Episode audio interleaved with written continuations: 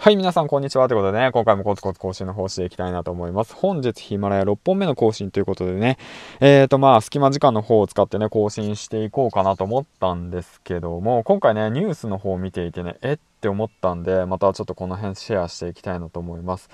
えーとですね、10月1日、今日からですね、ビールの方が値上げ。え？違うわ。第3のビールが値上げ。そして発泡酒、缶チューハイの方が据え置き。で、缶ビールの方が値下げっていう形になるわけで、うん、まあこれびっくりして、まあ、ちょっと前にもね、そういった話は聞いてたんだけど、あ、今日からなんだと思ってね。で、まあちょっと詳しく話していこうかなと思っていて、で、値上げされるものが第3のビールと呼ばれるもの。で、9.8円。1缶あたり9.8円。で、ワインの方が、えっ、ー、と、これは 50ml あたり7.5円上昇。で、据え置きされるのが発泡酒、缶チューハイ、ウイスキー、焼酎という形で、で、値下げされるものがビール、7円の値下げ。で、日本酒はこれまた18円ですね。100ml あたり18円値下げという形になるんで、これはね、一体どういうことかというね、なんでこんな中途半端なのかなって思いながらね、思ったんだけど、やはりね、なんどうなんだろう、その第3のビールっていうものがね、まあ、いかにね、その、なんてクオリティを上げてきたのかなと。まあ、そんなに変わらないですからね。僕、基本的にまあ、あの、発泡酒なんですけど まあ、まあ、うん、ビール、うん、だって贅沢じゃないですか、ビール。うん、まあ、ビール飲みたいけど、でもまあ発泡酒で我慢してるんだけど、でも発泡酒もね、昔と比べてもう全然美味しいですよ。もうクレア朝日もそうだし、あとはそう、どうだろうな。あと何がある？そう、喉越し生か。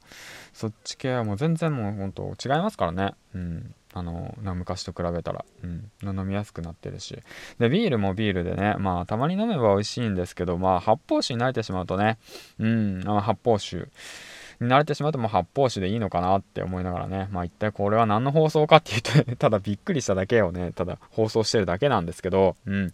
で、まあ10月の1日からね、そしてタバコがね、値上がったみたいで、僕知らなくて、で、12月今年に入ってからもうタバコはもう一切吸わなくなってやめたんですよ。で、禁煙してもうすでに、えっ、ー、と、もう9ヶ月目ですね。で、もう10月か。もう10月なんで10月ですね。うん。10ヶ月禁煙成功って形なんですけども、これがね、490円から540円。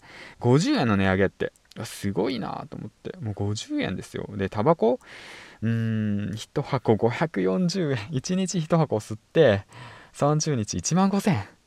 うわねそれにさ、1万5000円さ、あの、自己投資してみてくださいよ。どれだけ有益な情報が得られるかって思っちゃうですね、今だったら。まあでもタバコはタバコの良さがあるんで、まあそれはね、あの、人それぞれだと思うんですけど、まあそのタバコのやめ方っていうものもね、まあ以前紹介したんですけど、まあ僕自身ね、まあやめて、まあ禁煙成功してるので、うん。